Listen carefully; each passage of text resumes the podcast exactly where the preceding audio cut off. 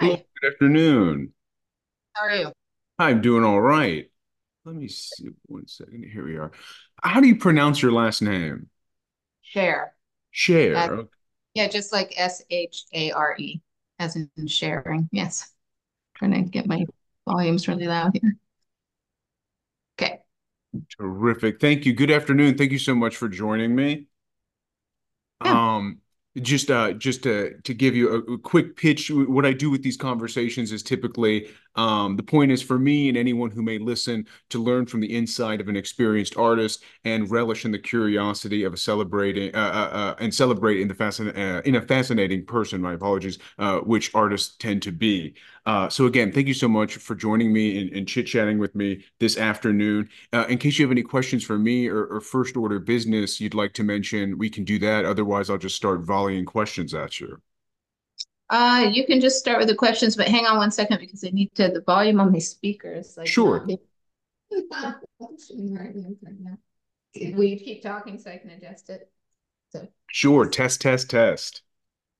Testing, I don't know why it's so loud. It's so interesting. It's really, really loud. testing, testing, testing. I'll just, I'll just deal with it.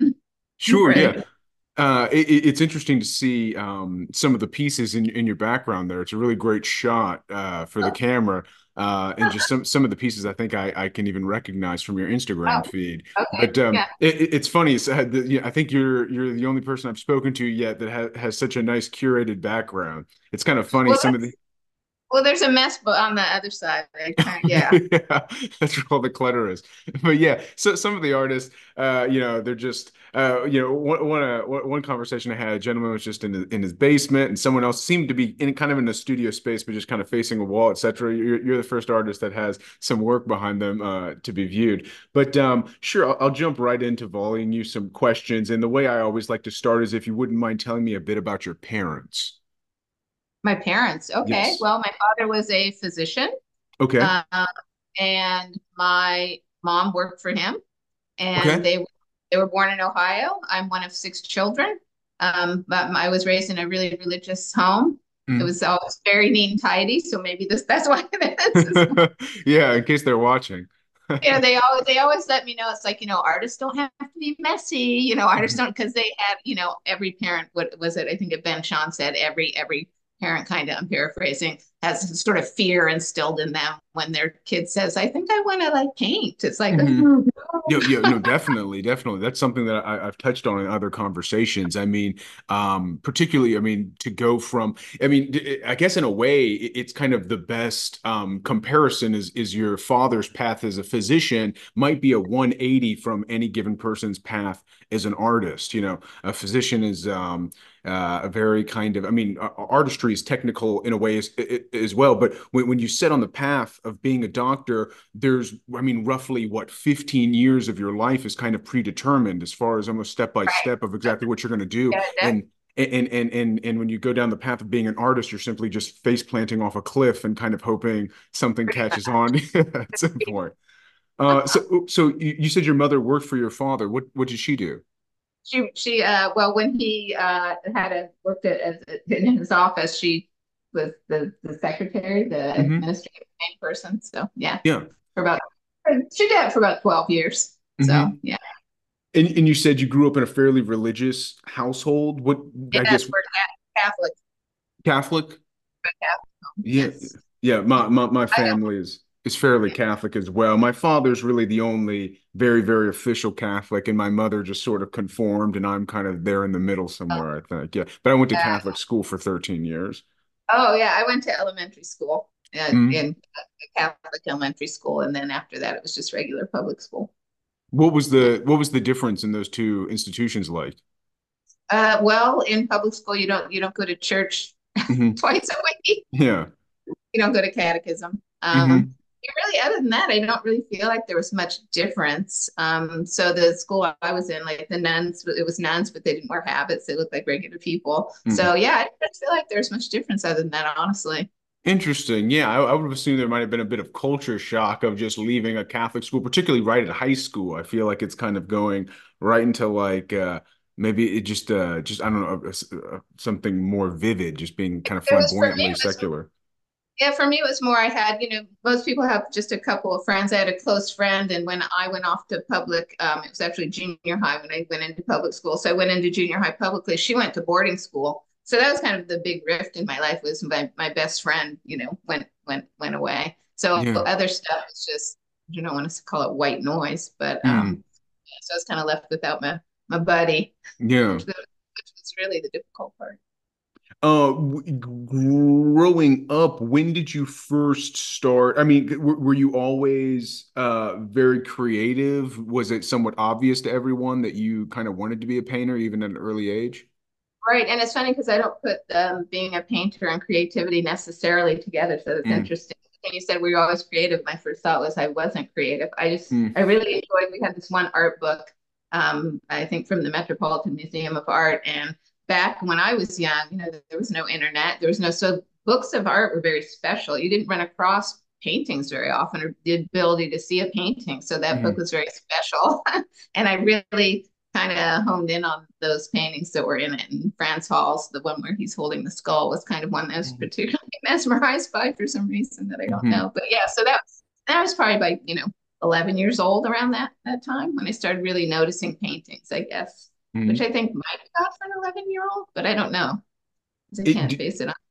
it, did you start painting around 11? Oh yeah, just but just like regular kids, you know, I just Okay. I kind of characterize it as I just didn't realize I was supposed to stop. Mm-hmm. Yeah. Right. Like most people are like, time to put the crayons away. And I was like, what? Mhm. So yeah, I just didn't didn't stop. Just kept kind of building. Did you um what what was the uh kind of impact of um Catholic visual culture like? Did did that have any sort of major impact on you, or do you notice it having an impact on you now? You mean just the the pure visual or the whole like the ideology and stuff? I mean, I, I suppose the the ideology in part as well, but I the, the question was just about the visual, just because I feel like Catholicism uh does have a really particular type of aesthetic language, and it definitely has its own kind of artistic artifacts. yes, definitely. Well, I'd say it probably had a pretty huge impact actually. So Mhm. yeah, yeah, on just kind of the um I guess more formal, the formality of mm religious um paintings and things like that that are not not really present in kind of contemporary art so much. mm So yeah, definitely. Yeah. mm. Um, so what did at what at what point in your life did you kind of officially decide to take kind of painting seriously? Uh, and I guess I, I'm I'm not even entirely I I I don't I don't know your history. Did you make a firm decision to to to be an artist at, at a young age, or did were you just more of a hobbyist or? I don't think there was, I never really made a decision. It's odd because, again, it was just this kind of continuum. I was interested in it and I just kept going. And I didn't really have a lot of, I didn't really think a lot about, you know, why am I doing this or should I be doing something else? It was kind of just like I enjoyed it. And people did start saying, hey, that's, wow, that's basically, oh, that's better than my sister can do, or, you know, Mhm. that kind of thing. So you kind of like hearing those kinds of things. But I just had an interest in it. So I kept going. So I didn't really, I know, it, you know, you're making decisions, but it wasn't like um, I always feel like it almost looks people put a wall somewhere where it's like, okay, this decision was made on. I didn't really make a decision. I just kind of, kind of just kept going. It just hmm seemed natural. Yeah. Um, you you you know you, you made a, a joke earlier about you know p parents being um afraid about uh All right. children that pursue um you know kind of arts or something like that. Did you get any sort of friction from your Oh parents yeah, at any point? sure. Oh, for sure. Yeah. Oh, What yeah. was what was that like? Well, they wanted me to, you know, go into medicine or be a, be, you know, do something, you know, hmm that actually could, you could make real money at. And hmm um, so there, there was some, there was some, you know, pushback on that, but they were largely very supportive as far as, you know, encouraging me and taking me to museums and, um, you know, telling me that if I, if I wanted to, I could definitely do it, that I could pull it off, so to speak, as hmm far as, you know, um, making a, decent paintings, I guess. So, um, I mean, because my parents love that kind of thing. They love going to the symphony and museums and things like that. So it was definitely, you know, it was sort of championed in the culture of, I guess, my life that art was important and music was important. These things were important, but if you go into it, it's kind of like, uh, Yeah, yeah, are yeah. To be to? Yeah, to be consumed but not really participated in, I suppose. Right, But right. um the person that loves it, but not the person that tries to make make exactly, it. yeah. Um you know, compared to kind of the types of subjects or, or how it is you practice now with your painting, when you kind of first began, maybe it, you know, is that young person that was having those kind of conversations with your parents or, you know, right right before you started like to leave the house, etc. What kind of work were you doing then? Or, or was there anything that kind of uh, as far as drawing and painting kind of thing yeah. mean?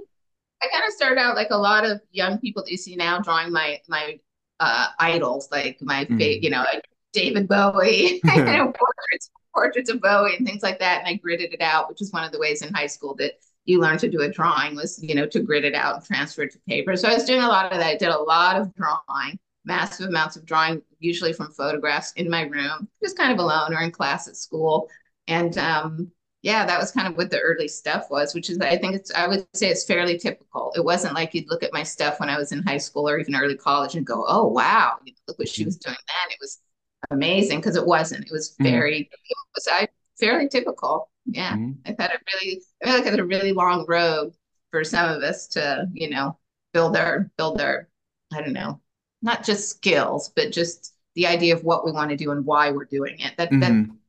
So it took me a long time. It doesn't necessarily take everyone a long time though. So Yeah, I, I do know what you mean, but I, I definitely think uh, that that kind of um that that longer path and that more steep path might potentially be a bit more uh, maybe less embarrassing at the end of it or something like that. It's a bit more I, bit more productive I feel pretty solid, I hmm guess. I feel solid. I don't feel like I'm doing anything, you know, earth shattering or, you know, boom or epic, but I feel very like I have a very so rock solid base that I can kind of, you know, build on. And I hmm definitely have, um, you know, when I was younger, it was just like, I was like, I'm gonna try this. I want to try. I tried everything. I really tried so many different things. It's not like I wasn't a person who was like, I'm just, I'm going to do portraits and figures. And I really just kind of kept doing that and got great at it. I was like, I was doing abstraction. I was doing, you know, dot paintings. I was doing all kinds of crazy experiments and stuff. I consider myself an experimental painter, actually, and most people don't.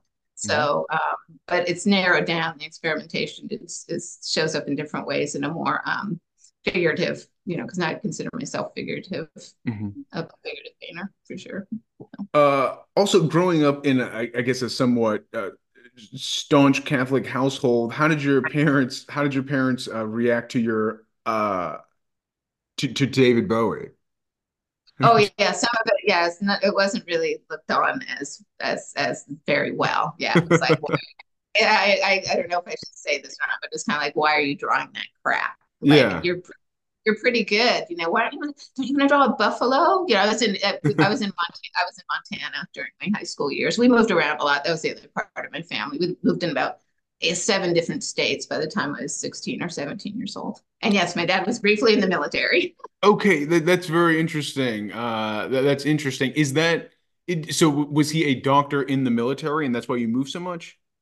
Yeah, he's well, he was a flight. No, we we were we were uh, he was at Hickam Air Force Base in Honolulu. So we were in Hawaii for three years while he was in the military, and then he left to you know pursue other stuffs in the stuff in the medical field. And so, Mm, but we yeah we bounced around the country. I think they just like to see different places. interesting. Yeah, I um the company I work for, a very uh, integral team member and a close friend of mine, her husband is a doctor who I think might still be in the army, although that's not how he typically practices his medicine now. But um, they kind of at the drop of the hat are are moving away. Yeah. And um, everyone in the company was shocked by it. And she was like, you know, this is very normal for us. Like we just we just be moving sometimes. Yeah. Right. Um, you, you know, your your parents had uh, a great deal of attention, appreciation for for fine culture. Did you see anything in them as far as um, again, I I I know maybe you have a slight different interpretation of the word, uh, you know, creative spark or something like that. But when you apply your own skills, do you see that in your parents as well? Yeah, I saw. I mean, my dad uh, loved to write. He also, uh, I have a little uh, copy of a painting that is at their house that he made. So he painted, he wrote. He also sang in a Dixieland jazz band. So Hmm. he was, he was so right. So I had a, yes, they had the arts were kind of in, but they made different decisions to not go go go into it as professionally. But Yeah, yeah, on yeah. the side, he took photographs. He passed away a, a few years ago, and I, um, me and my brother kind of got together. My brother had the photograph side of handling his the photographs he took, and I scanned his slides, and there were about 2,500 slides from yeah our childhood, and so I scanned all those, and then some of my paintings are based on some of those images. Fascinating. And when you say slides, this is a type of format of photography, like an old camera? Yeah, Okay, yeah. interesting. That's what was, you know, that they're they started in, you know, 19 uh the slides I have are probably from 1964 to 1989 or 90, maybe not I- quite that. Is Yeah. this kind of like one of those like Kodak carousel kind of things? Right, you know, Yeah. Yeah, I'm I'm unfamiliar with it's okay. Um, it's yeah, slide is just it's it's you know you can hold it up and look at it and see what it, Mhm. it's a color color slides. Yeah, so Mhm. there's something that you can scan and make Mhm. an image out of. So it was semi laborious. It took me a couple months to scan. I didn't have very professional equipment as part of it, but yeah, so that's what they are. It's it's like a, a negative, only it's um not the reversed image as far as the color goes. Mhm. It's the color that you would see on the print is in the in the little slide. So that was, I mean, it was it's a very emotional thing to do, really. I'm sure. Yeah, that sounds pretty uh pretty intense, honestly. It also reminded me of all the places that we went as kids because my parents were campers, and so you Mm. know we went all over the United States camping and things like that. You know, the Grand Canyon, all kinds of places, Utah, wherever, Arizona, all place, all kinds of places. Yeah, I mean it sounds I mean it sounds very, very American. Like what you're Yeah. describing Oh, is it's very like Oh, stereotypical yes. like uh like mid-century American Right. um Yeah. Yeah. family. Um Definitely. can what what is the what's Dixieland Jazz Band? What is Dixieland jazz? It's Yeah. just a form of jazz. It's kind of it's kind of um I don't want to say boppy. I'm not it's not it was it was his thing, not mine, so it's hard for me to describe. But it's just a form of jazz and I don't even know what era it came out. Like Benny Goodman, I guess if you want to look someone Okay. up. Okay, I know who that is. Um it- you, so you have a brother? Yes, I have one brother. Four, uh, four sisters and one brother. Oh wow. And um are you the only one who kind of went down the path you went down as far as painting or or, or did they all end up I, being creatives? They're creative people, but they didn't go down the path. So Mhm. Are you are you like a black sheep of, of the family in that regard? Oh we're like it seems like we're full of black sheep, so I can't say that we're Okay. black sheep. so many black sheep, but yeah, it's funny. We're all really unique, different people with our own. My sister's like very into music, and she's one of those people that can tell you the flip side of some rare single, you know, that Mhm. kind of thing. Yeah. So she's very into music and and literature. And then I have another sister who's very much into um, fabric and sewing. She became a baker. I mean, so everybody just kind of did all kinds of different, crazy, fun stuff. Yeah. I have a cousin. I have a cousin who's a painter. Okay. I- So I- there, I- it's it's definitely in the family. uh, your your cousin who paints, are are they a person with uh, a type of uh, a digital record, someone I can look up? Oh yeah, definitely. Yeah, Gretchen Gretchen Scherer, same last name. Okay, I'll look Yeah, she's up. fantastic. I, I mean, and it's funny thing is, we moved away, so we I don't know her. Oh, interesting. But Yeah, but no, we don't really know each other. Yeah, it's interesting. um, so I guess what what did your I guess I just in general, what did your life look like once you left the house? Oh boy. I was kind of one of these people that, yeah, I kind of just like, for instance, like I'm a college dropout. It was very tum tumultuous. I bopped around and did all kinds of things. So Mhm, I myself, I've had, I've had five children, a couple, a couple of marriages, that kind of mhm. thing. So yeah, What um, interesting, I guess. what did you study in college? I studied painting and cera Oh, I st started started studying ceramics actually. I started out doing hand-built ceramics and then moved to painting. and what what part of the country were you in? That was in uh, Missoula, Montana. Oh, okay. Mhm. So the painting department there was kind of cool. I had a Rudy Autio and Dennis Voss, and um, I never saw Voulkos, but he was sort of in that in that sort of area. Um, and then Beth Lo, just just a lot of ceramic. It was a great department. I really liked it, but I was very interested in painting. So Huh, that's interesting. Yeah, I have a, a, a friend who I think is now a professor of uh, literature at, at Missoula. But um, let's see here.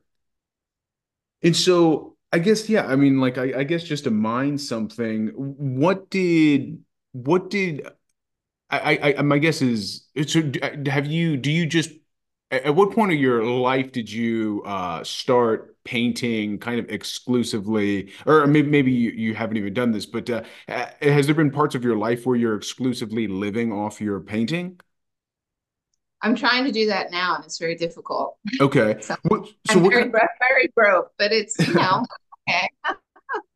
so so when when when again it's similar around this time when you're you know maybe 18 in your early 20s what kind of what were you doing for Oh, dishwashing. Um, I've been a preschool teacher. I've been a paralegal. I've, I've been an administrator. I've, I've, you know, I raised, you know, I raised four children. Um, I had five, but uh, only raised four of them myself. Um, you know, I worked, yeah, largely worked for, I had one, I guess, long-term marriage, and I worked for my husband's business, which was a, at first a law firm and then a tax business. So those, yeah, normal jobs like everybody. So yeah it was the first time I'm not. And when you say painting, I'm also living off teaching. So it's it's not just selling paintings. It's hmm. teaching and uh, independent kind of contracting stuff. And I try and uh, just keep a balance between those two things. hmm um may I, uh, may I ask how old were you when you started your family Oh, um, I was probably 22 when I had my, 22 in how did how did being a mother and particularly escalating into a mother of four how did that affect your i guess your art in total? How did it affect maybe what you were interested in or just the amount of time you were able to do it? Like what did that look like trying to do those things simultaneously?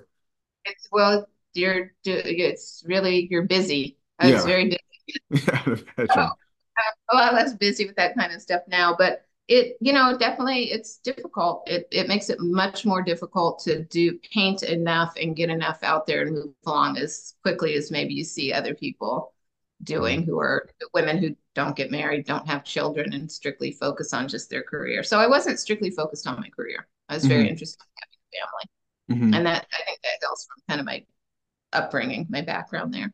Mhm. So, and, but it's given me a lot of um, well, a reason to paint. I mean, I, you know, I love my family. I have a, I have a wonderful family, a big extended family, and a family of my own. And um, those things, I mean, that's what I paint about really is people and life, and in particular mine and my children and things like that. And um, yeah, I just can't imagine not doing it that way. I feel like Hmm. I'd be uh, lonely, I guess, you know.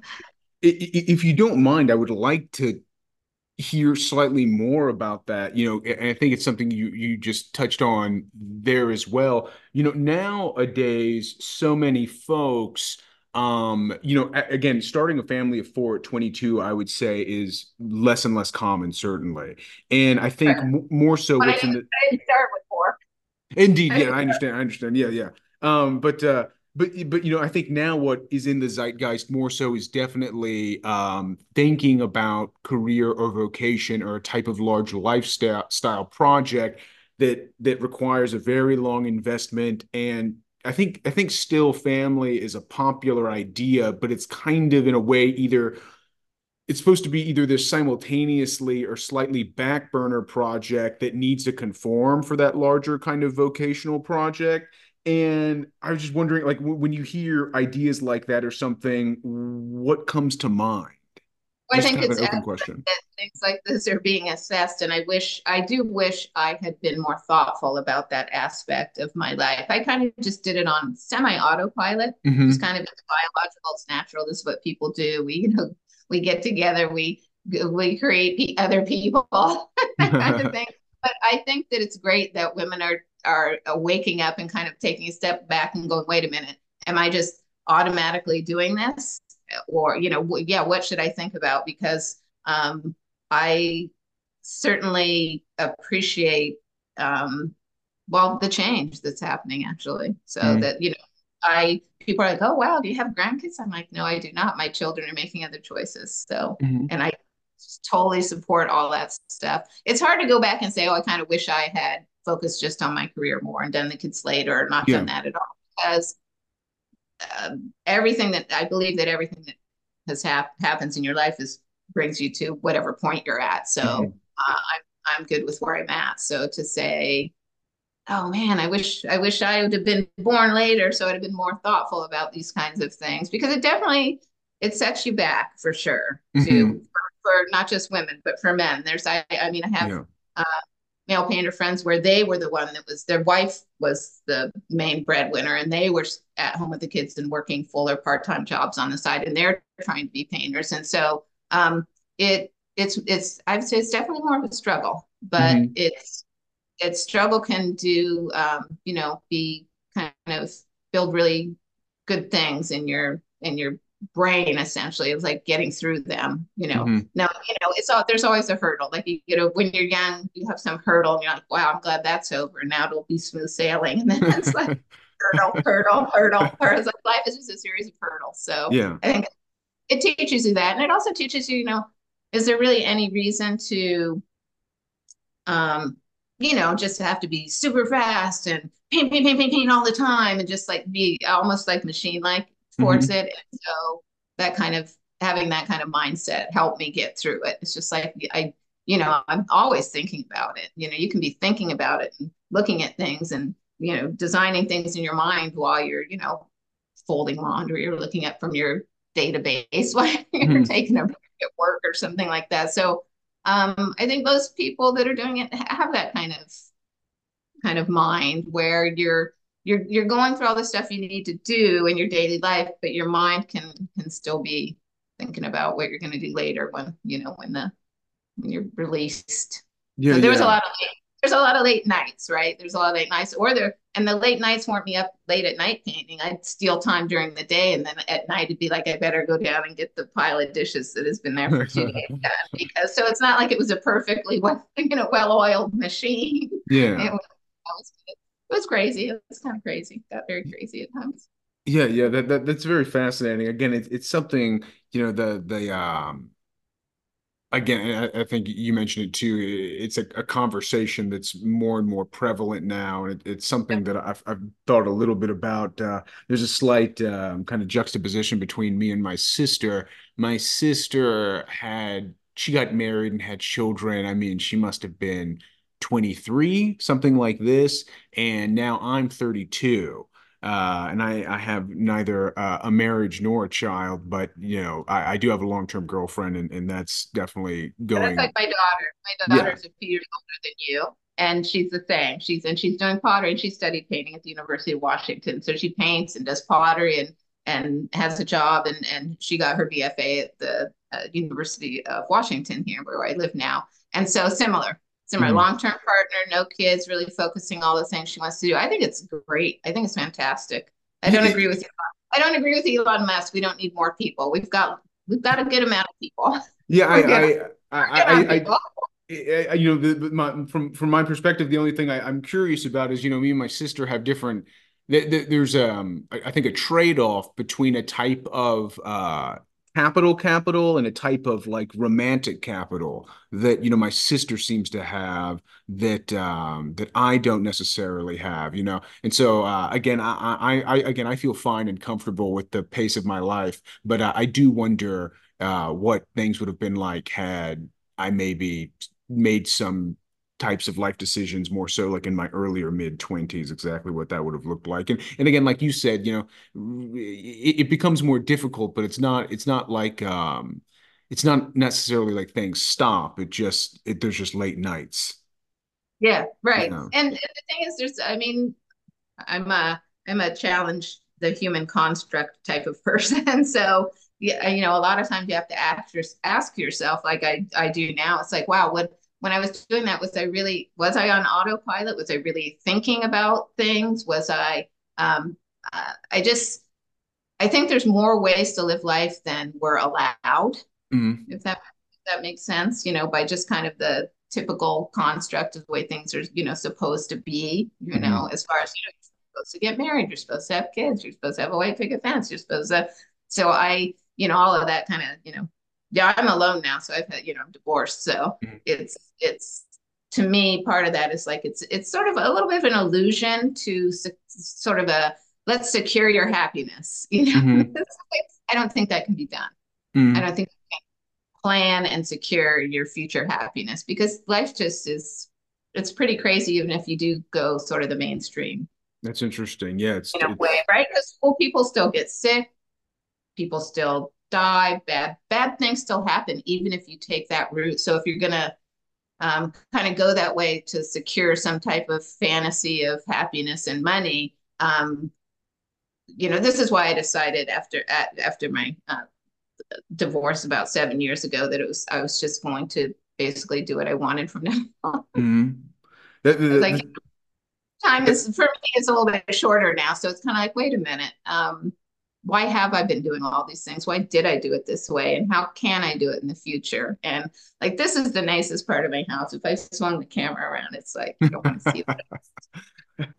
It- what, what you said reminded me just uh, uh, of a very, very random little anecdote that I heard about the actor Jim Carrey, uh, where he said that his father, I think, was like a fairly successful accountant or something of this nature, and was one of those guys that did everything by the rule Right. books. And Yep. when he was a young boy, he got laid off.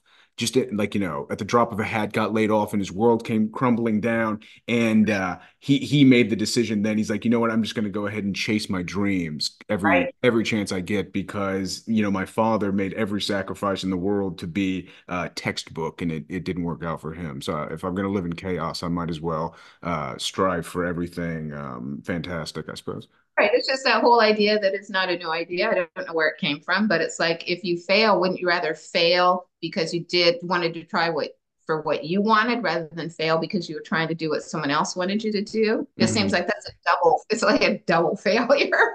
It's like, not only did I fail, I failed because I listened to them and instead of my own internal kind of compass. So yeah, it's hmm internal, it's internal compass for me now all the way. Yeah, yeah. Again, it, It, it, it's very interesting. I mean, like it, and I, I totally uh, understand what you're saying and could kind of articulate it myself automatically, those sorts of thoughts. But it, it's fascinating how it conflicts with so much that has been embedded in my instinct, being reared Catholic. I think what you're describing is almost antithetical uh, yeah, to Catholicism. So it's yeah, it's it it, yeah. So it's it's it's this constant uh, struggle in me to to decide how much of my life I should live um uh you know i don't know uh, describe it maybe liberally or something like this but uh yeah it, it definitely it's definitely um fascinating and again i think it, the culture at large kind of is fiddling with those ideas more and more. Um let me see here. Uh trying to think of oh i think we've virtually touched on every little note that i'd scribbled down there but um do you so you you have five children essentially, and uh, you they're all kind of living in 21st century ways. Do any of Yeah. them take after you uh, as far as painting or artistic think endeavors? they they're all definitely creative in their own ways, but there's a couple of yeah, my daughter in Portland, who I was mentioning earlier, um, yeah, she definitely does. Some of my other kids do, but I think they're kind of slightly in denial about, about Hmm. it. My son likes to write, um, and uh, yeah, so it's it's there, it's there in, in different ways. Uh, what what does your daughter in Portland do? She's a painter and does the ceramics, and she also is amazing at um, sewing. So she Oh, does. Yeah, like a She makes Renaissance she woman. makes her own clothes, and she wears them, and I'm like, wow, what is that? I mean, it's, they look like they came out of a store. You know, it's that kind of thing where I can't afford to buy something like this, so I'll try and make it for myself. So, Yeah, that's very interesting. I um way to go. I, I've I've never been to Portland, but from the anecdotes that I've heard about it, I feel like they, they you must sew your own clothes to live there. From what I hear, everything I hear about everything I hear about Portland is just like it's the most cre creative and kind of off the beaten path community. Yeah. I think the thing about Portland is that it is, um, I mean, there's Portland's having some serious struggles right now for sure. But Mm, I do think what it is is it seems more friendly to people just going ahead and being themselves. So, for instance, when I'm here where I've lived, I've lived in uh, Kenmore in Washington State for 30 some years. And when I'm here, I tend to be more aware of the, so mostly the people in my neighborhood don't really know anything about what I do. You know, I'm just this, you know, lady living down the street that, you know, they see occasionally at the store or whatever. So mm-hmm. I think people are semi aware that I, you know, make stuff. Um, people ask me if I want a rock to paint on and that kind of thing. but um, so when I go to Portland, so you know, I just kind of I'm just wearing jeans and hoodies around here. And when I go to Portland, it's kind of licensed for me to like express more of the kind of weird stuff I would rather do out in the open. Like here, mm. I hmm. feel like I kind of can't do that. I know it's really strange, and maybe it just has to do with going to a different place and not just being in Portland. But there's something that they're very friendly with, um, kind of you know differences, people being different. Mm. It's, it's almost, and it is. It is almost like, well, you have to be here. You can't enter this the, the city. But yeah, yeah. that's not really true. Yeah, it's it's nice. It's nice to go to a place like that and and feel oh wow, I can just like wear these weird pants and nobody even looks at them. Um, if I were to visit Portland, do you have any recommendations of things to to visit or places to eat or something if I go there?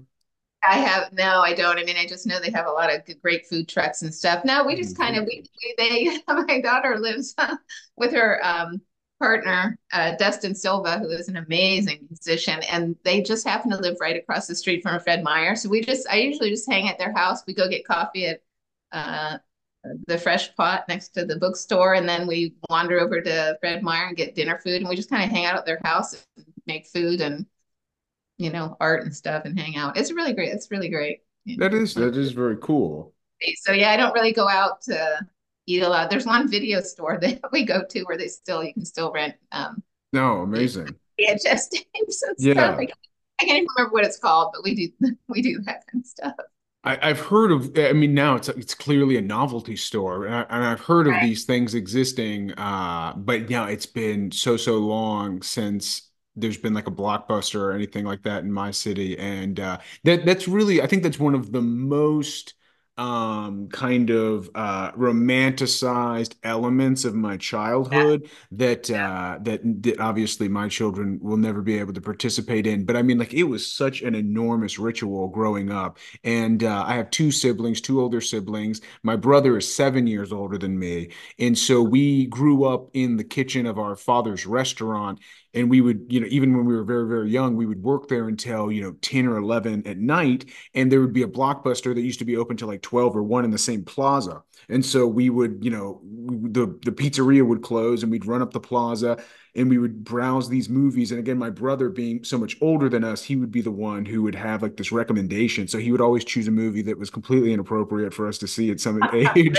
And we would take it home and we'd take the cold pizza home and we would you know stay up till two or three in the morning watching these movies. And it was um it's really fascinating only because also it's like um it's it's a bit like collecting vinyl records or something where the amount of attention that you paid to these movies was i mean orders of magnitude greater than the way anyone consumes any sort of video media now. You know now it's just this constant barrage of streaming and the investment is so so low. But back then you would get one or two movies that you would keep for like essentially, I mean, a week or something like that, and you would rewatch them. But it was just like the investment was so high that I mean, you were really onboarding the hell out of this movie. And I don't even know if if if anyone younger than me uh, even I don't know has that same effect. But people my age and older, I feel like can quote movies you know and it's like there's these memes and these anecdotes about movies and they're like really really you know uh, kind of buried in our in our brains and i, I don't know if uh, anyone younger than me will be so as as invested and interested in movies as, as right. I was. Exactly. Well, it's it's it's funny because the it's I don't want to say this is a terrible kind of attitude to have, but there's a lot of stuff that has become like photographs, sort of cheapened by the fact that it seems like everybody thinks you know everyone can do it or everyone can you know now you know think of how many photographs we have we mm. have now or even like i was saying when i was young it was very difficult to find images of paintings mm-hmm. i didn't live i didn't live near a museum and i couldn't drive how do i get how do, how do i see art when I'm, you know, 11 years old at my parents' house, there's only one way, and that is a book or going to a library and getting a book. And nowadays, it's just like you just get on the internet and click, you know, contemporary painting or or Renaissance painting or whatever, and then it's just like you've just got all these images. And I I hate saying it sort of cheapens it, but in a way, it sort of cheapens not the image, but maybe the experience of it because it's just like it's so easy. It's like you don't have to really do much. And yet young people, sorry, young people, but they almost it almost seems like they think that takes too much effort. Like my kids mm. will be sitting at a computer. I did homeschool with them for a while, and they'd be sitting at a computer, and then they'd be like, "Hey, mom, how do you spell whatever word?" And I'd be thinking, "You're sitting at a computer."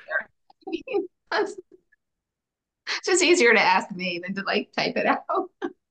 uh, what you said just made me think of something, which is, I mean, slightly embarrassing, but just, just like you said, I mean, like, it, you know, you go to Instagram, you do hashtag contemporary painting, and then the vast majority of the exercise is using your thumb to just whoosh by dozens and dozens of these images that that you're it will never make contact with your retina. You know it's just like it's these people's work this people's passion that in right. other circumstances hours, either hours, yeah either published to the page or, or, hanging up on a wall and you're just whooshing by them and they're just you know this this right. wash of pixels going by. Yeah and you'll never see right. it. And then even if you do stop on one it's this you know this tiny tiny little image that's kind of glowing in your palms or whatever. It's not not the same as obviously going. at all when you see it in person. I mean, we were talking about looking at things, you know, this small on a screen, and then maybe they're, you know, maybe they're only eight by 10, but maybe they're, you know, eight by 10 feet, you know, and you mm-hmm. squish things down and they get tighter and the colors coming through the screen, which is, yeah. is making them glow. And real paintings don't really glow in that way. Mm-hmm. So uh, it's funny. I had someone react to a painting that way. They they they saw my paintings online and then they saw them in person. They were kind of like physical, like, wow, they don't really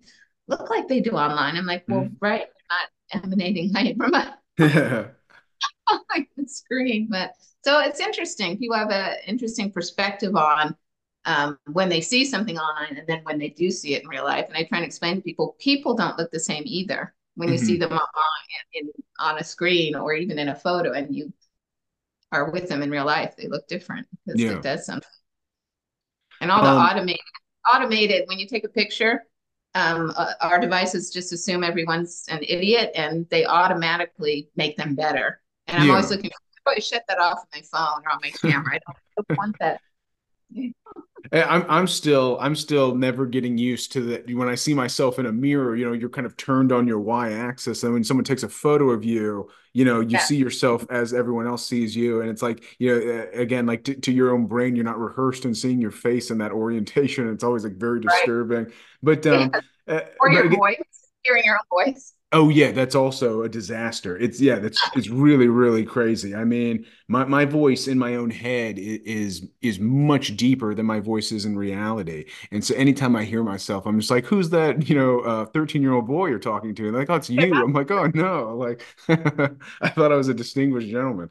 But uh, just, speaking of the scales, you know, honestly, it's kind of funny when you go to museums because I always, for some reason, when you see great works of art being published or in, in, in, movies or something like that, I always imagine them to be big, big, big. And then it's right. funny because sometimes you'll go to the museum in a painting that you didn't know was going to be such large scale is large scale. And I mean, there's this, there's this completely undeniable emergent property when a work of art is large that's you know it's just this kind of en- encompassing thing.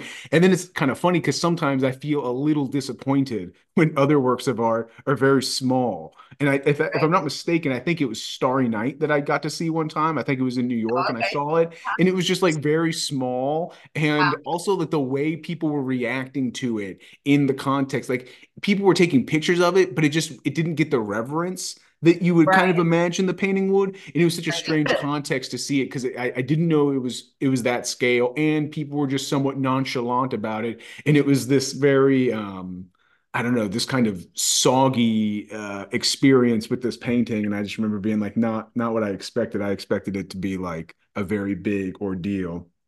Uh-huh. Well so again that's the cheapness of it. It's almost more like it's just that it's sort of also the autopilot thing. It's like, well, we're supposed to see Starry Night. It's one mm. of these things. We have to go see it. Click there. Now we can prove we went to see it. Okay, that's check. It's like your bucket list, and, and there isn't as much thought. And I'm sorry to say this. You know, people can disagree with me, but I do think it sort of is. Again, when an image becomes iconic too. Obviously, that's mm. an mm-hmm. iconic image. I mean, Starry Night. I mean, people I might get flack for this, but it's it's kind of bordering on competing with the Great Wave, right? It's mm. just become this sort of um, you just see it everywhere. It's on shoes, it's on bags, it's on whatever. So I think while I, I enjoy that kind of thing and I don't mind that kind of thing like some people do, I still think there's a little bit of um, is it deprecation? I'm not I'm not sure if it's the right word, but the, it sort of does lose the meaning. It sort of loses like the the reverence uh, or what right the the peaceful moment that that you might want to be able to have if you're a painter possibly only with this painting when it's in that context. It does kind of make it kind of flat and uh, un, uneventful or um, sad in a way uh, when you feel it's it's I don't know not appreciated. Everyone's just kind of yeah, it's a bit diluted, maybe, or just you know. It's just like this huge group, and my parents. I haven't been to Europe, and I haven't seen the Mona Lisa or anything. My parents talked about going to see the Mona Lisa and how difficult it was. It was so crowded, and they mentioned that they were like, "Wow, it's so much smaller than we thought." you know, kind of yeah, I know that so, one's supposed to be very small. Yeah, like it's interesting. Kind of under your arm, kind of. Pain. People's reactions to you know images that have become iconic and and yeah, the the idea of the behind an image being tiny and and online and being huge in real life or vice versa. So it's interesting. Yeah, sometimes I'll post a painting. I'll make a little tiny just itty bitty painting, and then when I put it on Instagram, I'm like, wait, it's bigger than it is. yeah. In real life, and that that doesn't work. Yeah. I, I, like I don't want it to be. I don't want it to look this big on somebody's computer screen because it's actually in real life only this big, and I I'll get frustrated with stuff like that. So uh, yeah, can't control it. So for, for, let that Try and let it go. For quite a while, I was um, just doing little tiny studies that were, if I'm not mistaken, three by five, something like that. I bought this giant thing of like little panels or whatnot, and um, I was just painting those like every night to practice and posting them. And uh, I can't remember. I guess I was speaking to someone maybe I was going to put my work somewhere, someone who was interested. And uh, and then when I told them, I was like, all those paintings you're referencing are like, you know, the size of my palm. They're like, oh, they were like, oh my god, like you know, they they had assumed that they were, you know, much larger uh, scale. But I was like, no, no, they're they're all very small. But yeah, the phone lies to you unless you read the little details I post there. Um, but but but yeah, speaking of impact, I also spoke to artist um, uh, Karim Hamid, and he was he told a story of going to the Louvre as a boy, and that you know his family was kind of marching their way along to see the Mona Lisa, and then he saw it and he was just like yawn, like I don't care about this whatsoever. But that later in the museum he saw I can't recall which painting exactly, but but a larger scale painting by Caravaggio. It was just saying that like you know when he went there, the big plan was to be you know you're kind of going to pay respect to the Mona Lisa, but he's like I didn't care about that at all. But instead I saw this this other painting which which luckily did strike him at the time. Yeah. But um, but yeah, and then it, when you when you talk about that, um, the amount of exposure we allow certain artifacts to have that, that they're they're great artifacts, and then we kind of um, do ourself and our our culture a disservice by overproducing them or overexposing them it, it almost reminds me of the different sort of, of rules in religion. I feel like catholicism is somewhat loose with that. They're okay with images being replicated quite a bit obviously not in the exact same context or something like that. But then there's other religions where it's like you do not replicate this right. at all like in you know maybe not at all or if you do maybe it's only in this one environment etc again catholicism plays almost almost too loose with that. I remember growing up and Saints being like Pokemon cards, and there was all just a million of them. they did all sorts of things, and it was like okay, right. but uh, but yeah, this, this one represents that, yeah, yeah, yeah. But but sometimes certain certain um certain demos and certain cultures can definitely grow attentive to not trying to dilute an image and, and, and making little rules of how much you are allowed to see it or in what kind of context you're allowed to see it. And and yeah, I guess you know the internet and, and Instagram have, have really made that difficult with appreciating certain images. And I, well, I think the other there's another side of that where I, I feel like they also are sort of like I don't call it a doorstop. I'm not sure what to call it, but it's almost like there's a lot of people that are like, oh wow, have good paintings been made since since then? It's like yes, mm, yes, they yeah. have. And a number of people are like, right, oh, there's been no no painter since Rembrandt has any any worth or value. You know, there's all these little small groups or factions that kind of want to put a, a line or demarcation where great art stopped being made. Yeah. now everything that's made is just junk. And I just I I I don't uh, believe that. I don't. I think it's kind of crazy when you think about the amount. Again, back to the amount of people. The amount of people we have. I mean, um, while genius is extremely rare, um, the population, there are other people of artistic genius. Maybe they're not painting right now, right? Maybe they're doing something different, mm-hmm. but it, it just statistically or ratio wise, there are definitely more genius creatives walking the planet than there were back when Rembrandt was alive in the 1600s, when there was what I don't know, a million people, 800,000 people on the earth. Mm-hmm. I'm bad numbers, and somebody can correct me later and say there was more or less than that. But it's now we've got seven billion. So how is it possible that when you're talking about that amount of more people, you're going to say, oh, you know, there's not been any more artistic genius or intelligent work being done since then. It's just it's it's kind of preposterous, really, to think that. So, yeah, but yeah, that's what people know. They know Rembrandt, Picasso, but you know, it's just the the the standard ten or whatever. whatever people and I suppose one of the one of the issues is that you know genius or bodies of work that again reach that type of level of just kind of um, it, it, it's so popular culture that that this is masterwork that these are all things that have to get filtered through type of temporal deduction. So it's hard for them to be contemporary people. You know it's it's easier when several people hand it down over generation. And it's also it takes a certain amount of i think attention and study and also a type of bravery to kind of point at someone contemporarily and say no this is this is a masterpiece. Like this person is oh, producing masterwork now. You know it, you have to be fairly bold to try and point that out now. But again, if someone just says, uh, you know, Guernica rules, you go, okay, sure, you know, like there's no, right. nothing, nothing's on the line for me. I can agree. Or everybody's already it's bet. Safe bet.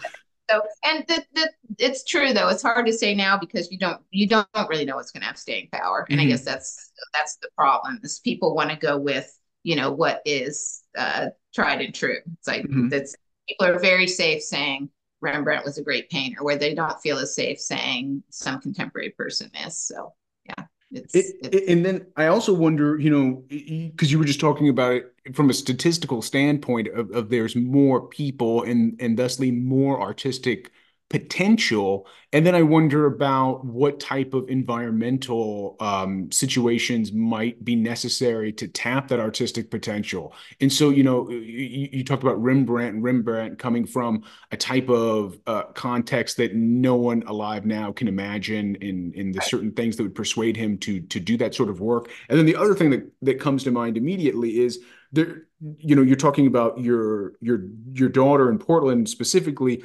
being so liberated to kind of pursue what it is she wants to pursue and that kind of being in contrast to how your own life was at her age and the population of the planet between those two points in time shouldn't be radically different. Um, but even if we just if we just pretended that they were virtually the same um, you know maybe maybe because of the the context your daughter gets to live in that kind of talent will be allowed to kind of blossom into that work so you know e- even if, even if even if um again even if populations are fluctuating maybe the populations have to pass through or, or just more genius gets to percolate um, independent of population in certain contexts. And again, so I, I, don't know if where Rembrandt came from was better or worse than where we were in the mid 1900s or, or where we are will be in the mid 2000 uh, the mid 20th century, etc. But um, but yeah, no, I I do wonder. I, I wonder and again. Also, what you talked about with Instagram and scrolling and people's attention and this and that, and and what it means to produce a good piece of painting now. You know, I guess a lot of things that are that are um, regarded as as masterworks at one time had to be something that struck some sort of papal court and now it's it's not like that at all. It has to be no. what what makes the best album it's cover. It's a different papal court. Yeah, yeah, I suppose so. Yeah, yeah. Um, but yeah, that, that is really interesting. I, I mean, like, I, it'll be really, really fascinating to see who kind of sticks by the time I'm an old man, and and even right. what that what that even means to to stick by the time I'm an old man. You know, like it it it, it must mean something different by then. Again, but with with all the people, it's almost like you can have so many different. um I'm to say branches or threads or veins or it's just um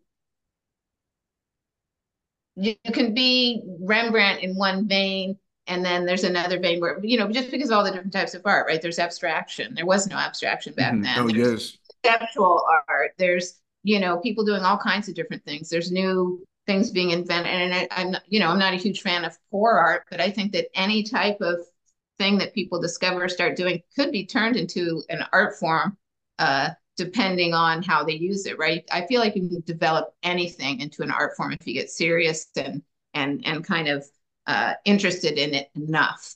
Um, so I don't know. It's it's hard to say. It's just again the the number of people around, the number of creative people, and the types of different ways we have to be creative. I mean, now we can have you know design a computer to carve something that we design in a computer aided drafting program or something. So, and some people say, oh well, that's that's not art. Well, I you know I actually disagree. I think that it can be an art form. So you've got all that to put into it. So back back when there was really kind of only paint, and there was no photography even. Mm-hmm you know, people like, how do people do that? And I always say they didn't have Netflix.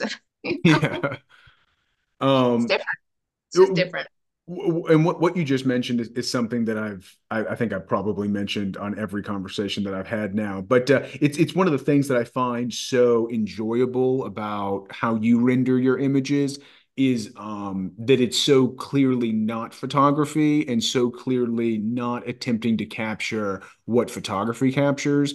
Um, it, yeah, it's it's again, and I I don't have the vocabulary to describe it, but you know, it is it is you know it's it's it's loose painting it's um I, am not sure if you use the word impressionistic painting but it's not it's it's something other than direct reality. You know it's clearly the image it is. People can identify what it is but it's it's something that exists beyond again what communicates um, with the eyes in, in the norm in the kind of earthly dimension there. Um and, and i like it very much. And again the, the other conversations i've had have just been about uh, a, a, slight i, I mean I, I guess criticism sounds a bit harsh, but it is unusual a bit to me sometimes when people seem to aim for photography or, or, or photorealism or, or a, a, realism in painting beyond uh, simply for exercise, only because it seems like such a. It's funny too because the people who do it are always people who are so clearly radically skilled and technical. it's always just like why yeah, why do you why yeah. do you do that? Like, you know, like because there's there's great photographers and and they're going to they're going to capture what it is you're trying to capture now. Like, you know, let let loose and add add that add something else to that image. But uh but yeah, how, how did is is the style in which you paint now something that you kind of landed on or started approximating quite a while I ago? Just developed. It was just developed slowly over time, and I I did a lot of back and forth. So when I was really young, I was interested in you know naturalistic or realistic looking stuff. And then I got into um, kind of cartoony, bold colors. I got mm-hmm. into, uh, you know, I learned about, you know, Les Nabis, Bonnard, Vuillard. My, my kind of teacher mentor kind of got me into that, um, you know, and that was still pretty young. It was, you know, because I'd done the gridding and trying to be realistic with pencil in high school. And then when I was in college, they tried they everybody tried to knock that out of me. They're like, you know, we know you can kind of make something look like it's real. Stop doing that. And I was like, oh, okay. You know, I was kind of willing to experiment. And so mm-hmm. yeah, I got into just using color and making weird color paintings that had nothing to do with, you know, reality. And um, but I missed, I missed for some reason um just the observation part of it I really like observing. And mm. people say, well, you don't really observe because I work largely from photos. You're not observing, you're looking at a photo. Well, I'm still observing the photograph and I took the photograph in most instances, instances that I'm working from. And I know the people that I'm painting from real life and I encounter them. So um, I feel like it's, uh, yeah, it's, a, it's just developed from all the different things that I've done and it's sort of a mishmash. Somebody wanted me once to to talk to their students about my process, and when I said, "Well, I don't I don't really have a process. Like there's no step by step process that I follow. And then I never heard from them again.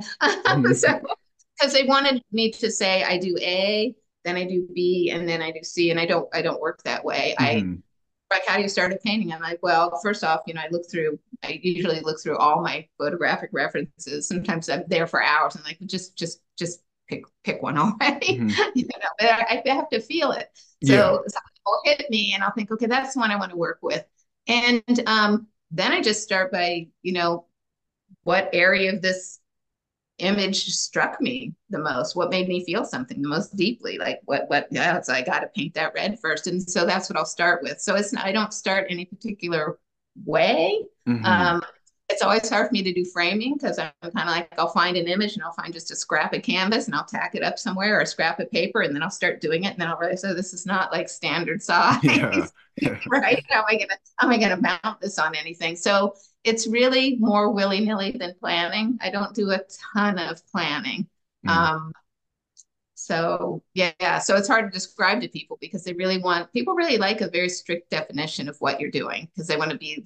I, I, I taught a class recently and I was showing a bunch of images and uh, someone pointed to one and they said I want to make that one in a class and I'm like you want to make that one. Mm-hmm. I was like that's that's not really how it works. Yeah, like I can't I can't show you how to make that particular image because yeah, yeah. I can't even I can't even make it again. So you run into that kind of thing where I think people have, and I, am sorry, I, again, I'm going to get myself in hot water here, but I kind of blame paint and sip. You know? Oh, sure. Yeah. No, I know exactly what you mean. I know exactly. Of people go in and they're like, oh, I all I have to do is they're going to tell me to put blue down, and then they're going to say, then paint this red, and they're going to say, you know, you know, paint, you know, now stick this stencil on and paint pink and peel it off, and there, there's your image. And it's like that's it, it takes a lot of work sometimes to get through to some people that that's actually not what you know most painters are not that's not what they're doing yeah i mean that, that's uh it's clearly a very kind of um it, and i'm not i'm not again um I, am not trying to say anything derogatory but it's clearly a very amateurish question you know it's, it's, it's someone fun. yeah it's someone who's either on the very beginning of being a student yeah. or someone yeah. who probably oh, yeah. will not definitely not, yeah, yeah, or, or someone who who might not ever really pursue painting in the way that it it's ever taken seriously it, from an individual kind of perspective. It really from beginners, and here's where the autopilot part also comes in, or just kind of the I don't want to call it brainwashing really, but um, you know, when I t- teach classes, they I really my goal is really to change your uh, what you, uh, your idea, what you think painting is, because hmm. um, I've taught a lot of beginners, and every you know a lot of them have the same kind of stuff that they're have to work on um that, you know in the in the context of naturalism or that kind of thing which is usually what the classes are about. And and you know trouble seeing values right? Trouble seeing. And you know you say that and they're like what do you mean? I can see. You know i can see. And it's like it's it's seeing things in a particular way though. It's being able to identify what you see. And i always tell people listen we're we're we're naturally trained or brought up, you know, from, you know, eons ago in the stuff that already exists in us when we're born to, you know, identify things really quickly and move on so we don't get killed. Like that's a tiger, I got to run. That's what we aren't, you know, you can't stare at the tiger for too long and identify all those values because he will eat you. Mm-hmm. so, so our brain is really geared toward identifying things as what they are. That's a cup, that's a chair, and we know what the symbol is, you know, the smiley mm-hmm. face. So people get it's very difficult for people to see like oranges are yellow. So i'm like yeah you need but the but the shadow because the way the way the light is is actually green. And it gets it's so hard for them to mix up a green to put on an orange the yeah. fruit. They're, like, they're but oranges are orange. And so again there's a disconnect. They're really the the way where our brain is trying to stay safe and be able to identify what's edible and things completely thwarts us being able to see to paint the the the actual what we're visually seeing with no reference to what it is. I was I always say try and see like a baby. Like you don't mm. know what anything is. You don't know that's a chair. What's it actually what's it visually look like? Interesting. So, well, it's perception, right? It's how the brain works as far as telling us something so we can act and really just you know, looking at it and pondering and asking, what is the color? What is the shade? Is the art edge hard or soft? You know, those those things. So. Yeah, I mean, again, what you're talking about is something that again I've heard other artists mention, and it's again it's something I've I've talked about before. But um, that that really was, and I think I, I, this is what I mentioned before, is that there needs to be a slightly serious type of uh, studio art in kind of primary education because there's something so um I'm not sure if the word is like like epiphanal or something like that. But but when I I only started kind of drawing and painting just a few years ago, and when you do this, it is really I think the first time again if you're going to take it seriously, and, and that's when I mentioned about I can understand why people want to aim for realism or photorealism as a type of um, as a type of study in a way. But uh, right. it, it's it's the only time in your life where just like you said, you you put your observation to a real test and you're and you're trying to make you're trying to hold it up to a reference and you immediately realize that you don't know truly what things look like at least to the extent where you can regurgitate them with symbol in your hand and um you know it, just like you said like you you see an image and your brain releases some chemical that says be satisfied. You see it. Don't worry. All right? You got it. You know what that is. You know what that looks like. Move on to the right. next task at hand. And then when you want to be when you want to start recreating images then then you have to then you start putting that product kind of on paper again and you go, oh my lord, like I cannot actually, I've never noticed, I've never actually paid attention or observed this, observed this before, again, to the extent that I can recreate it, which is a different dimension of the knowledge of what you're seeing. Um, but it is, it's funny, and right when you started saying what you said, you described, or you at least you used the word observe. And all the artists I think I've talked to so far use this exact word very quickly. Um yep. you know they're they're observers you know um and that's that's really really interesting and i wonder i wonder what's up with that nature and how many other people who do things beyond painting would reach for that description as quickly as as painters do and i'm sure i mean i'm sure there are, are other ones but i mean it, it must just be a type of person and a type of nature to so quickly describe oneself as I'm an observer and right. this is what I do about it. You know. Well, even if I'm not, even when I'm not, and then I came to this, you know, when I was thinking, oh, when I was doing other work that wasn't, didn't, I didn't have to observe something to do, just drawing out of your head or whatever people call it. You know, it, it dawned on me much later in life that I was still observing because I'm observing what I'm doing. I'm observing what is happening on the paper and I'm trying to understand how do I want, do I want to alter it? And if I alter it, what's it going to do? So I have a really strange way of describing composition to people in my classes. And that is I take a glass and I set it comfortably on a table where it's not going to spill or fall off or do anything. And I say, hey, you know, how does that make you feel? And, you know, hmm. people are confused because they always think it's a trick question. And I'm trying to get them to say, oh, you need to move it over, rule of thirds. It's like, no, that's not what that's about. And then I take the cup and I set it half on the table and just enough on the edge so it isn't going to fall off, but it is largely looks like it's going to fall off the table. And I don't know about anyone else, but that gives me a very uncomfortable feeling seeing mm-hmm. a, a, glass sitting on a table where it's going to, you know, you feel like your instinct is you got to push it over. It's about to fall off. So I'm just slightly above the table. It's going to fall off and break. That to me is composition. Composition is how do you feel when you look at it? Are you feeling uncomfortable? Are you feeling calm? are you feel you know what are you feeling when you look at something because we definitely feel things when we see stuff and there i think there's a big disconnect in society perhaps only western society where we don't pick up on how we're feeling when we see things except for unless it's a sunset right hmm, or yeah. or a, a pile of stinky garbage in an alleyway but if it's in the middle and it's just kind of normal everyday stuff i'm not so sure people are really um, at least they're not thinking about it. They're feeling it, but the, there's a disconnect between them bringing it up in the forefront of their brain so that they can work on it in their painting. So there's mm-hmm. one book, and I can't remember who wrote it, but basically it was if you can't, you know, you have to feel it before you can paint it. If you can't feel it, you're never really going to be able to paint it. Um, I don't want to say properly. I don't like words like that, but let's just use it anyway. Properly, you're not going to be able to um, evoke it in your work. So, mm. um, you know, right? Because um, I have a weird sense of humor. Um, you know, imagine Jeffrey Dahmer trying to make a mm-hmm. painting that's that, that's you know makes somebody feel good. It's yeah, not doable. Not doable. It, it, when you say that, the thing that kind of comes to mind, or the, the, little thing that popped in my head, is sometimes in um, in kind of discourse they use a term called the Overton window about what is allowed to be said, and once it leaves the Overton window, it becomes so provocative that it must trigger something, you know, trigger a type of you know uh, disagreement or something like this. And, and and what you just described about simply feeling reminds me of an extraordinarily wide Overton window of image.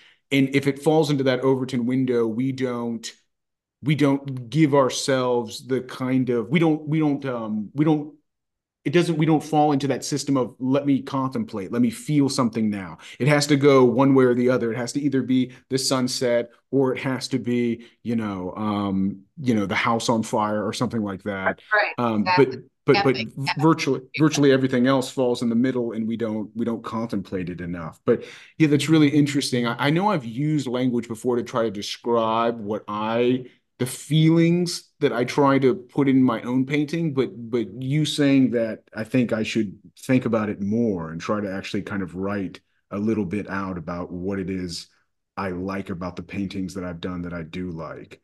Um, it's a good thing to do. I think I think that there's a lot, and I think that again, I don't like critique or the word critique really, and I guess the part that I don't like about it is the whole uh, part of it, whereas it's the assessment. You know, I think of assessment as being it's it's either good or bad. So mm. um, I like analysis or something better. But um, yeah, it's good too. And I spend a lot of time doing that. A lot of times people, I'll be sitting in my studio, my painting's behind the computer. So I'm looking over there, I'm looking at my painting now, and I'll just look at it and people will, you know, come through in my old life when I lived with people. And it's they think you're relaxing or or just doing nothing, but you're I'm actively like working on my painting in my mind while I'm mm-hmm. staring at it and asking myself those questions. Well, if the way that line is, you know, if it was slightly up or slightly down or slightly softer, how would that change in the way that that what people feel when they see it? And people are so used to just wanting to identify things that that's what I mean when I talk about the loss of